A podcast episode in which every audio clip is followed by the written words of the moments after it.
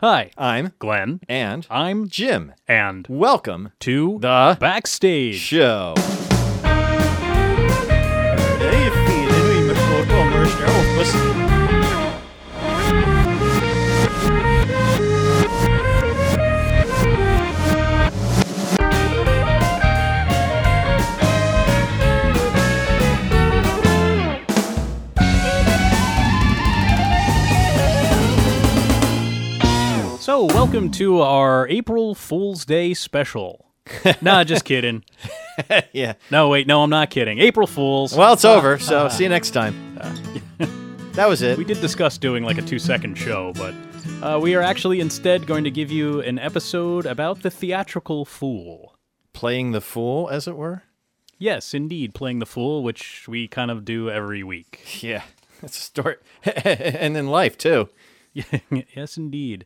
So I guess we can start with uh, a, a textbook or dictionary definition of the fool. Okay. so Webster's dictionary defines fool in several different ways. The noun, of course, we're talking about, not the verb. Could have fooled me. Yes. hey. Uh, it defines it as a person lacking in judgment or prudence. Oh, that sounds like a self description. Yes. Uh, another definition is a harmlessly deranged person or one lacking in common powers of understanding. Guilty. Another is one who is victimized or made to appear foolish. All the time. So I guess that's a false fool of some sort. And the one that we're most re- uh, familiar with would be a retainer formerly kept in great households to provide casual entertainment and commonly dressed in motley with cap, bells, and bauble. A jester, if you will. Yeah, basically. And this is like the the fool that when you think of a fool and picture it in your head with the cap, with the little tassels and bells Yeah, that you see at like dangly, Renaissance fairs. Pointy bells, yeah. Yeah, the dangly bits. No, wait, that's different. Um, but this is probably the the uh, Don't the need to be a fool to have those. Yeah, this is probably the inspiration for the theatrical fool, which I don't know if it originated with Shakespeare, but I think it's best known in Shakespeare. Codified, as it were. Popularized. Yes, yes, indeed. So sometimes in Shakespeare plays, they actually had characters that were named Fool. As in Um, King Lear, for instance. Yeah, King Lear, Timon of Athens. There are other times that they're named Clown, such as in Othello and Titus Andronicus. But not like the scary makeup wearing. No, no, not Yeah, a circus okay. clown. All right. Is there something you want to talk about? No. Not Okay, especially. We'll it, it's going to stay, stay between you and your therapist. but most often in Shakespeare, at least, the fools were named. Uh, you've got like Falstaff in the Henry IV plays, Feste in Twelfth Night, Grumio in The Taming of the Shrew, and so forth. Festy. Sorry, I'm not actually that familiar with Twelfth Night, so that's just kind of an amusing name to me. That was actually an early play. I was in uh, in that and uh, Forge Theater. I played a small role, and I don't even remember what I played, Okay. but I was in that. Yes. Wow, how about But that? I, I do Community remember theater doing Jester. Shakespeare. It does happen, not infrequently, really. Uh, just haven't uh, really come across it in my own experience very much, other than weren't you in Two Gentlemen of Verona? I was not. I was in Twelfth Night. I did the Love's Labor's Lost and Midsummer Night's Dream. Okay. I could have sworn you were in Two Gentlemen of Verona. No, sir. I did see it though. All right then. Didn't you have to wear a toga and something? That was Midsummer Night's Dream, Okay. And it wasn't quite a toga. It was similar. All right. There was a skirt involved of some sort. Yes, It was Glen like and I have both worn skirts on stage at one point or another. Yes. Well, my case, was more like a dress on a couple occasions. Anyway, that wasn't on. Nah, anyway, Anywho, so yeah, so the fool in Shakespeare, uh, you, you know, often there for comic relief, but usually one of the smarter characters in the play. Yeah. Even though what they sound, uh, what they say on the surface sounds a little crazy or off the wall, there's usually some kind of hidden truth behind it that maybe other characters don't realize. Yeah, and I think that's where the humor comes in that they're kind of uh, mentally outclassing the other characters, so to speak. You think I'm silly and crazy and sounding stupid, but I'm really smarter than you.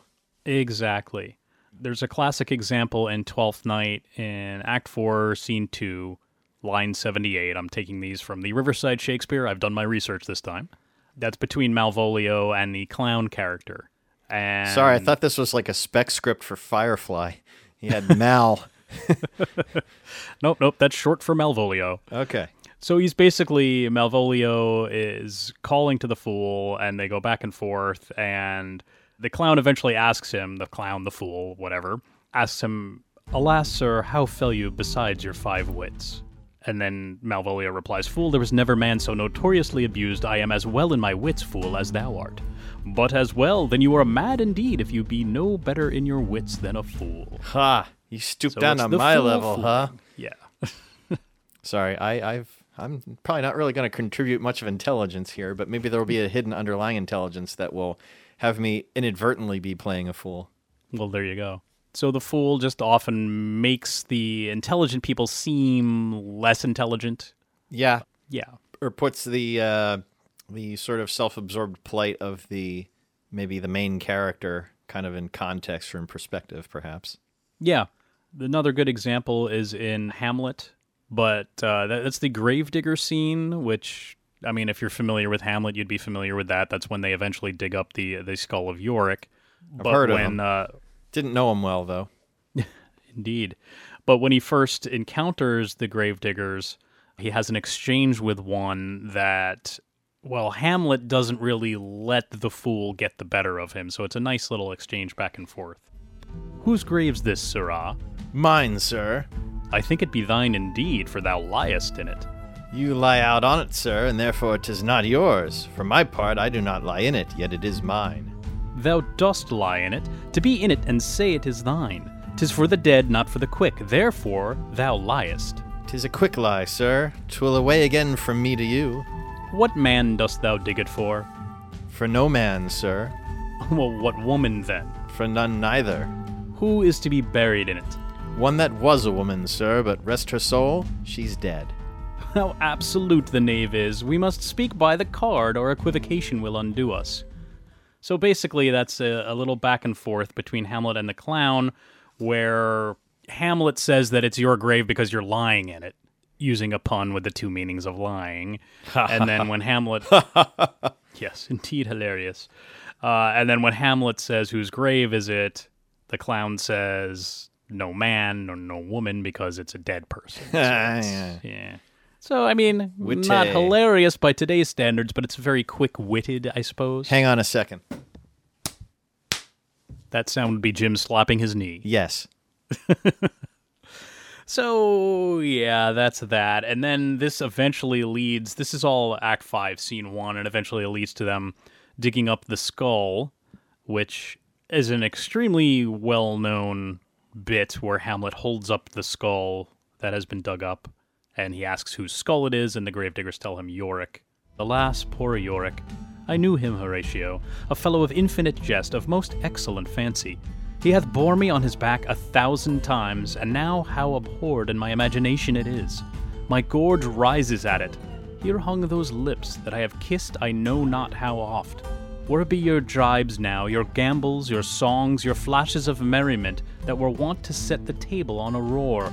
Not one now to mock your own grinning, quite chopfallen. This is almost Shakespeare's love letter to the fool, as I see it. That's kind of touching and sad. Yes. so this was kind of, I guess it was the court jester when Hamlet was a boy. Yeah, that, that's what I got yeah, out of it. and he would play with him. I'm no Shakespearean uh, expert, mind you. Yes. And then in As You Like It, Act 2, Scene 7, there is kind of the explicit definition of the fool as one who kind of makes the smart people look foolish. And that's by uh, Jaques. I'm sure I'm mispronouncing the name. You know it, right? Yeah, he's an R&B artist, right? Yeah, there you go. Jay Quees. Oh, that's a that- foolish, foolish statement. if that name's not taken, it should be. Yes, it should. So I'll I'll read that. I'm probably not going to do very well with it, but I'm sure I didn't do very well with the Hamlet speech either. So if I we're shift just genres, that'll be week. my name, stage name, Jay Quees. The why is as plain as way to parish church. He that a fool doth very wisely hit, doth very foolishly, although he's smart. Not to seem senseless, senseless of the bob, if not, the wise man's folly is anatomized even by the squandering glances of the fool. Boy, that's very Shakespearean. Anatomized. I didn't realize that was a verb. Uh, maybe he verbed the noun. Whatever verbs your noun. Yeah. well, Shakespeare did invent many words, so you never know. so that's just kind of basically saying that somebody that a fool makes foolish doth very wisely hit, doth foolishly, so in a foolish manner, though he smart, so he's taking a smart guy and making him seem senseless. Yeah. Sorry. I came well prepared today for this. So for those curious, I have a master's degree in English literature. Jim, I don't think does. I have a bachelor's in electrical engineering. Yeah. That's about as far away from this uh, study field of studies you can get. So while we are both knowledgeable in theater in general, I think I've studied a little more Shakespeare than Jim has. And I did my research and went back to my old college notes to come up with some of this stuff. But this is the origin of the fool. I learned I calculus. I, I failed calculus, so what are you going to do? Uh, so that's basically the background of the fool, and this eventually evolves from Shakespeare, and we'll get away from this now because we've tortured you long enough into Oh, the more God. modern comic relief roles.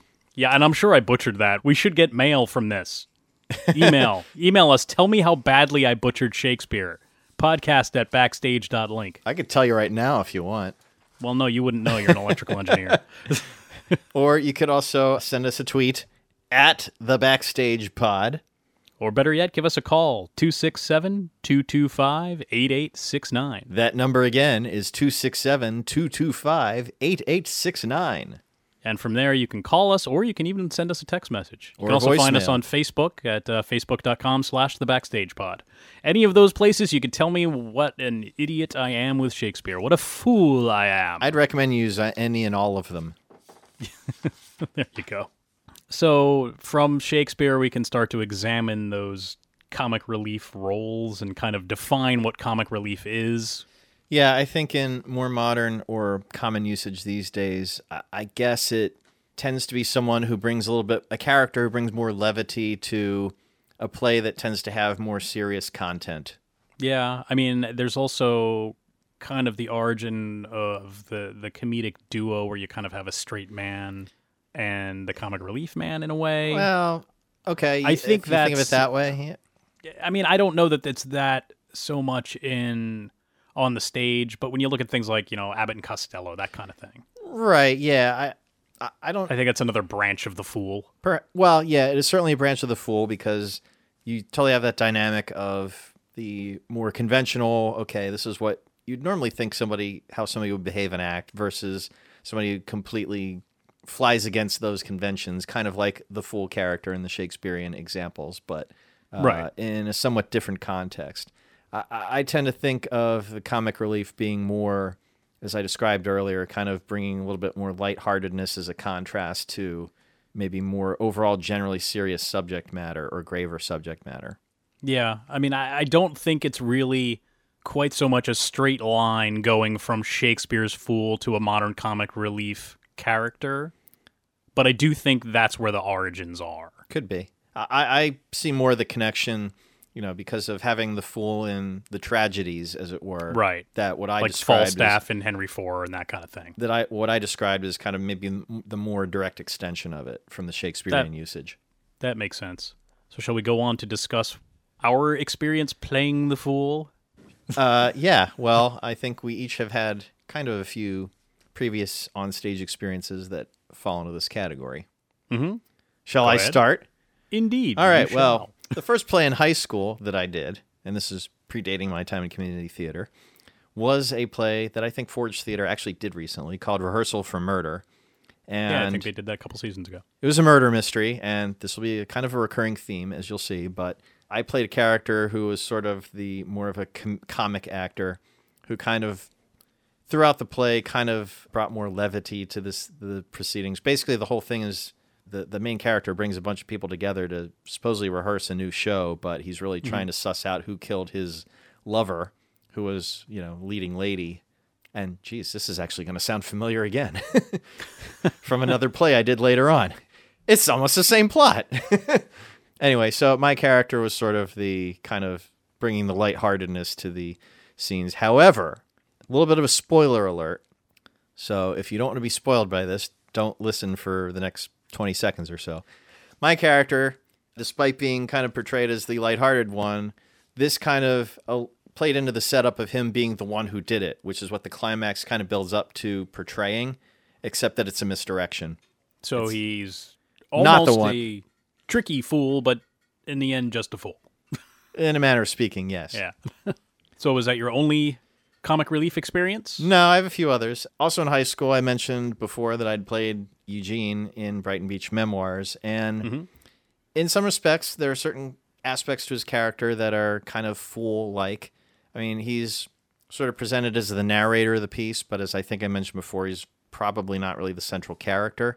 He's just the one who's observing everything else that's going on in his family through his eyes and his words. And in many respects, it kind of makes his personal f- struggles or the the things he's dealing with, like uh, uh, his you know the his mother nagging him when he's trying to practice catch out in the yard, and uh, this that and the other thing, and having to do all the chores because of his you know uh, cousin who has health issues, et cetera, et cetera. Those are kind of trivial struggles that he has to deal with compared to what his family members are going through, like losing their jobs, standing up for their principles, trying to you know, go out on their own or be independent or be dependent or mooching or whatever. So I think in some respects, what he goes through, his side of the story, kind of plays fool like in the overall context of the family drama. Mhm. In college, I played, we did like a, a production of Everyman outdoors, and I played Kindred as sort of like this redneck guy eating fried chicken out of a, a cup. And he and cousin, I think was the other character, was kind of dressed up like the Marlboro man were sort of supposedly the the friends of every man who end up kind of turning their back on him in a way or Mhm. not really being there when he needed them and I- I suppose it kind of helped enlighten him a little bit. That probably is a little bit more of a stretch as far as a full role. It's kind of just more. Yeah, yeah. It was played more ridiculously and absurdly, but it kind of still had like an important point to make as far as the struggle of every man. Okay. Uh, what else? well, going back into community theater, when I started getting involved with that, a character I played in a play called Post Mortem was very similar to the Rehearsal for Murder character that I played, in that kind of portrayed as the more boisterous and kind of fun loving type of character, a little sillier than the others.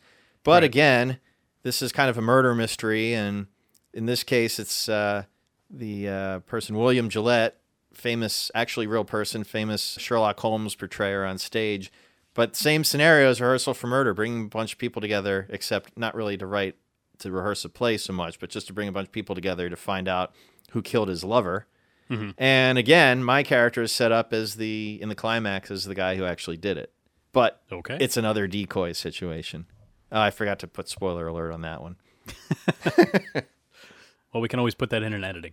We'll fix it in post. Yeah. But it's another decoy situation in that my character is again the red herring, even though he's set up to be the supposed actual perpetrator. Okay. And then finally, probably my most recent experience that touches on playing the fool was in God's Favorite, another Neil Simon play, where I mm-hmm. played the eldest son, David, who, while their his siblings were kind of portrayed as like more dim-witted, he was sort of like the devil may care, happy-go-lucky character who kind of just went with the flow, but he kind of seemed like he was being ridiculous about it. Like, how can you just be so flippant about this when we're losing everything we have and uh, we don't even have heat in the house and stuff like that?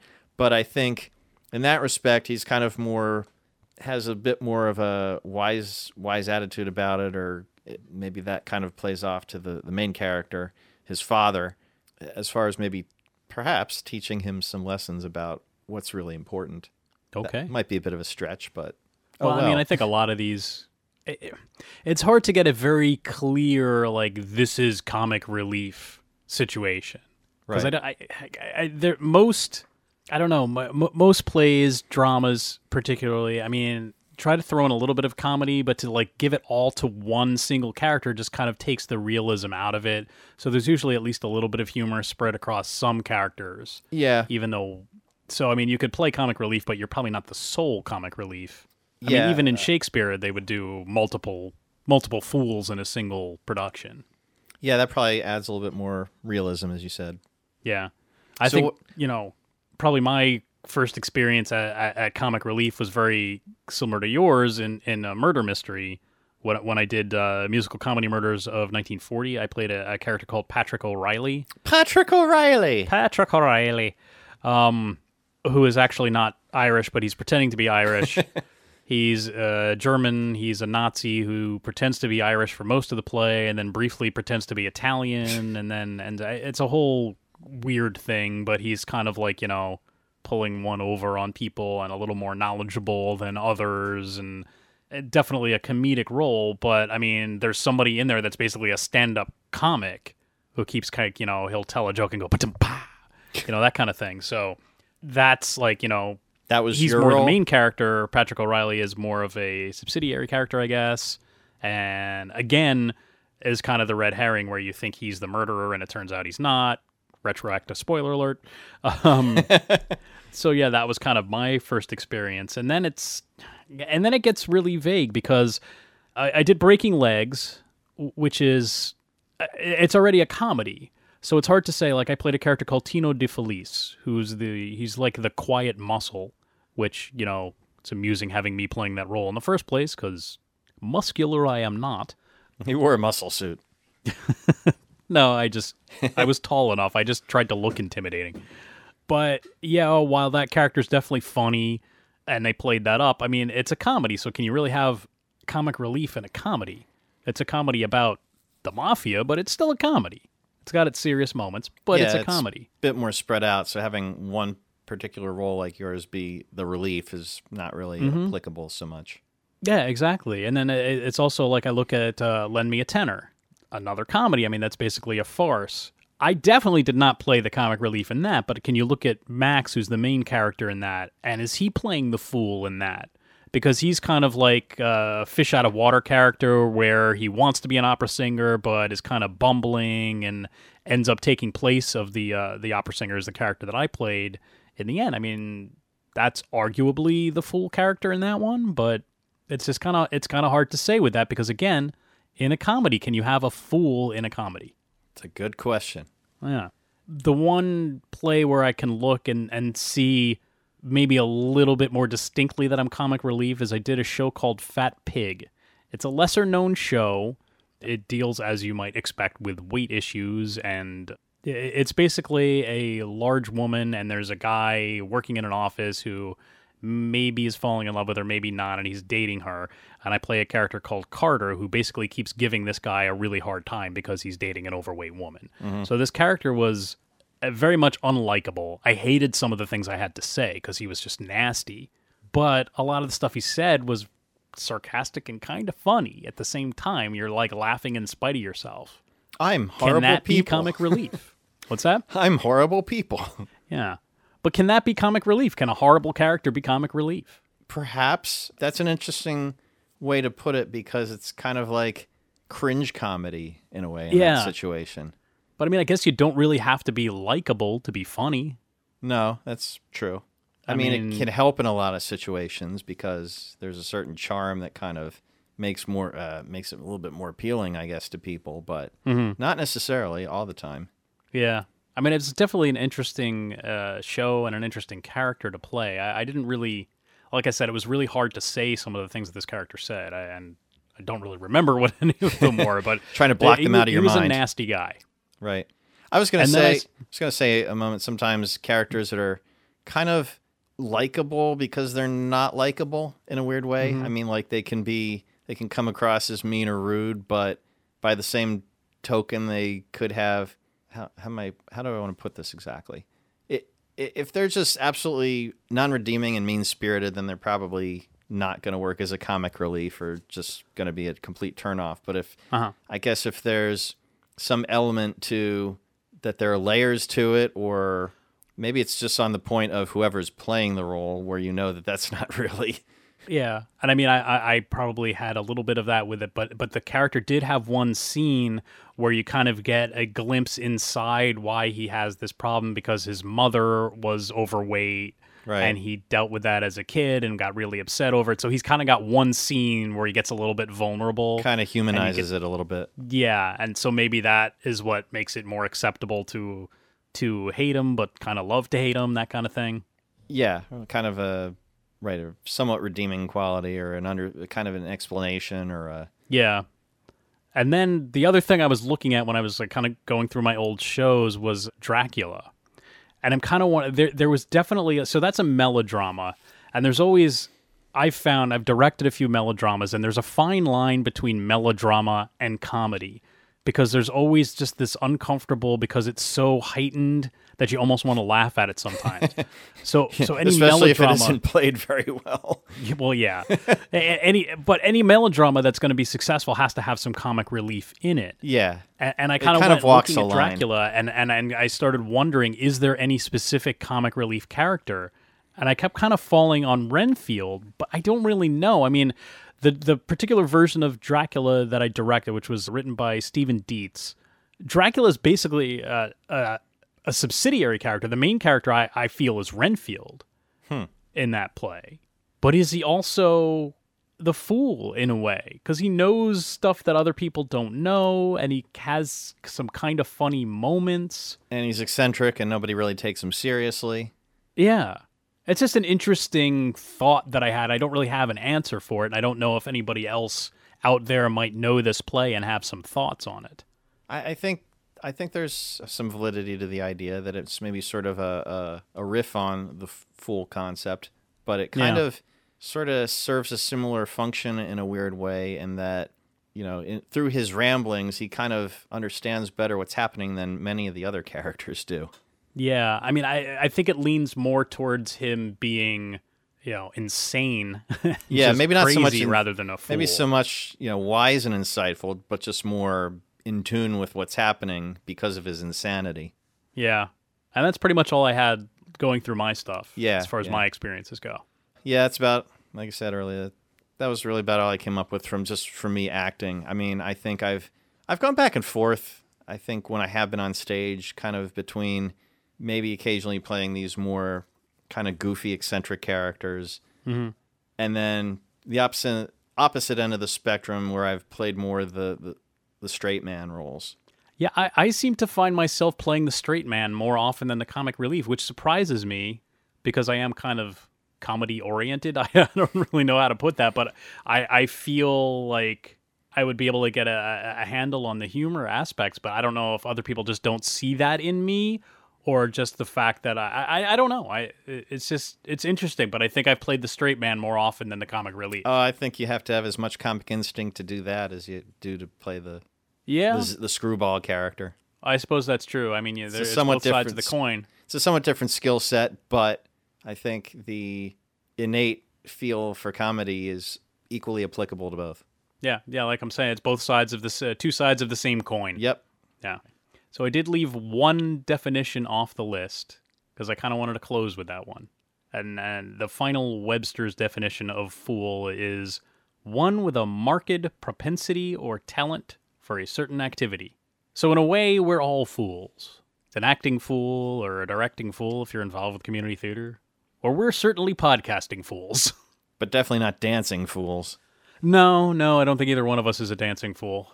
I'd We're look like a fool if. I were dancing, probably. Well, see, there you go. You are a dancing fool then. A different kind. Yes. So that's pretty much all we have on The Fool. I'm sure we left plenty out And the audience collectively sighs. if they've stuck with us for this long. hey, it's hard to come up with a special episode for April Fool's Day. I mean, come on. Be happy. We did what we could. Ah, yeah, yeah. I could have added a lot of technical gaffes. Oh, wait, that happened.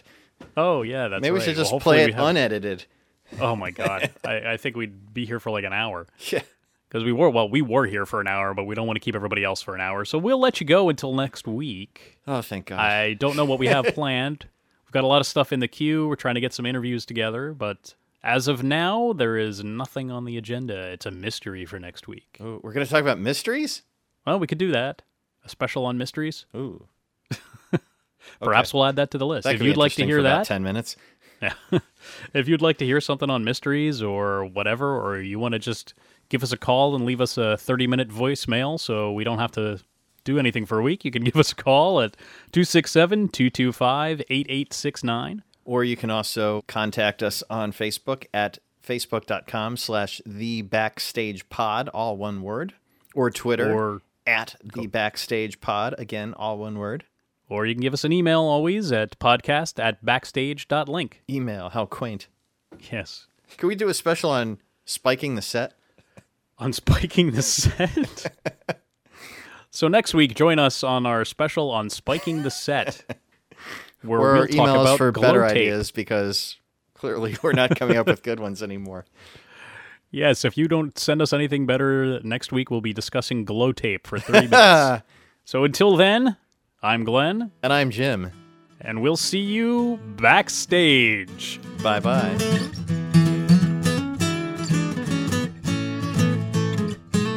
Hi, I'm Glen. And I'm am. No! Crap! I messed it up. Wait, let me try again. No! and I'm Am. nice to meet you, Am. Hi. I'm. You gotta you gotta be ready. I'm Ready? Sorry. I'm- Hi. I'm. One more time. Okay. Hi, I'm. Glen. And. I'm. Am. Oh, damn it. It again. up. It's going to take about 10 takes. I can't believe you did that again. It's the backstage show with Glen and Am. Hi. Sorry, hang on. Okay. Hi. I'm. That's a, hi. Hi. Hi. I'm. hot. We're never gonna pull this off. I just restarted because I had 20 minutes of nonsense. Can never have too much nonsense. A little nonsense now and then is relished by the wisest men. I'm getting a warning that says poor connection. Uh, well, it's your connection. It connection. just went and It's away. not me. Whoops. Wow. What did I do? What did you do, What did Ray? do? What did I do? What the what Mm. the heck is going on here? Okay, like I knew him, Horatio.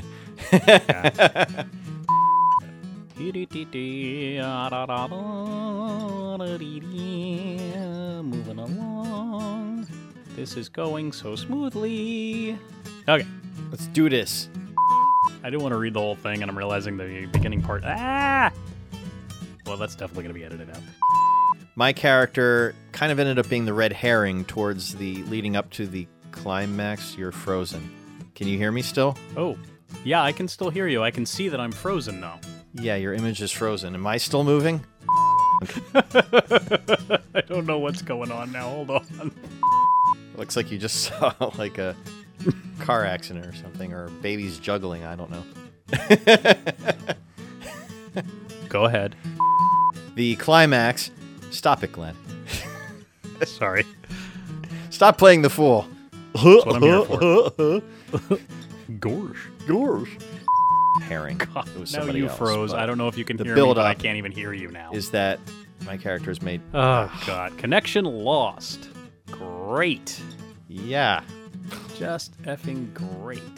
Rassen, frassen, hootin', tootin', rassen, fringen, burner, fringen, burn, fringen, fringen, fringen, fringen, fringen. Are you there? Hi there. What the heck happened? I don't know. Connection was lost. Okay, you're not frozen, right? Okay. All right. I was just I'm listening intently. Okay. kind of his personal struggles he's going through are relatively trivial and banal compared to. Will you stop it? he's he's he's uh, purposely freezing in midair, holding up his glass of scotch while I'm telling my story. Well, you have to do a lot of editing, editing because of all the technical gaffes. One with a marked prosperity or talent for a certain activity. Sure, that's not propensity. Did I say prosperity? That's it is propensity. What you said, yes. What? What is happening? I have no idea how that is going to work. Oh, what a train wreck! yeah, this pretty much was a train wreck, wasn't it?